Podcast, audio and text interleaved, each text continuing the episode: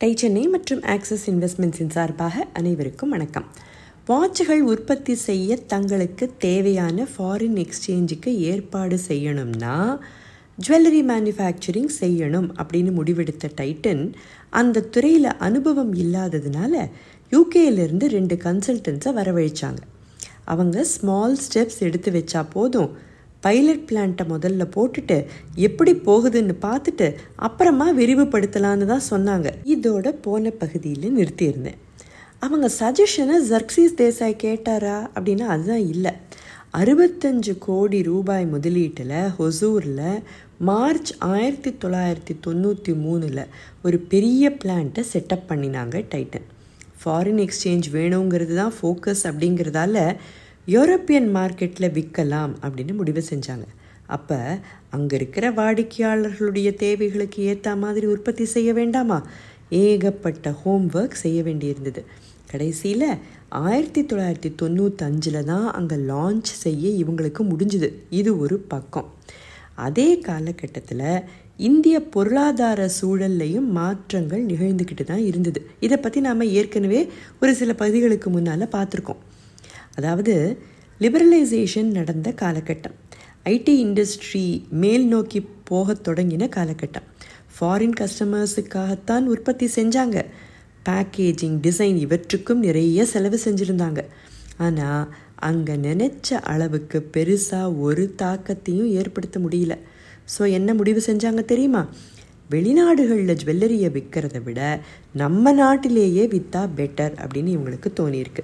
இந்த நேரத்தில் டைட்டன் புரிஞ்சுக்கிட்டது ஒரு மிகப்பெரிய பாடம். அதாவது சாதாரணமாக நாம் இருபத்தி ரெண்டு கேரட் தங்கம் அப்படின்னு சொல்லுவோம் இல்லையா? அப்படின்னா அதில் ninety one point six percentage தங்கம் இருக்கும். மிச்ச எயிட் பாயிண்ட் ஃபோர் பர்சன்டேஜ் மற்ற கலப்பு உலோகங்கள் இருக்கும். இந்த தரநிலை தான் இந்தியாவில் எப்பவும் இருக்கிற ஒன்று ஆனால் பல நேரம் இந்த தர குறியீடு இல்லாததுனால ஹால்மார்க்கிங் அப்படின்னு சொல்லுவாங்களே அது இல்லாததுனால பல இடங்களில் மோசடிகள் நடந்துக்கிட்டே தான் இருந்தது. அதனால குடும்பத்துக்கு ராசியான ஜுவல்லர் அப்படின்னு ஒரு சிலர் இருப்பாங்க இல்லையா? அவங்க மேலே மட்டுமே நம்பிக்கை வச்சு வாங்குகிற சூழல் தான் நிலவிக்கிட்டு இருந்தது. விலை மதிப்பு மிக்க ரத்தினங்கள் பதிச்ச நகைகள் இதையெல்லாம் செய்யணும் அப்படின்னா திறமை வாய்ந்தவங்க வேணும் தானே? கொல்கத்தா மும்பை டெல்லி இந்த ஊர்களிலிருந்து கைவினை கலைஞர்கள் ஒசூருக்கு அவங்க குடும்பங்களோட வர வச்சுருந்தாங்க. டைட்டனில் அப்போ வேலை செஞ்சுட்டு இருந்தவங்களுக்கு தரம் பார்த்து தங்கமோ வைரமோ வாங்க தெரிஞ்சிருக்கல. கற்றுக்கிட்டாங்க ரெண்டு கன்சல்டன்ஸை வர வச்சுருந்தாங்க இல்லையா? அவங்களோட உதவியையும் எடுத்துக்கிட்டாங்க.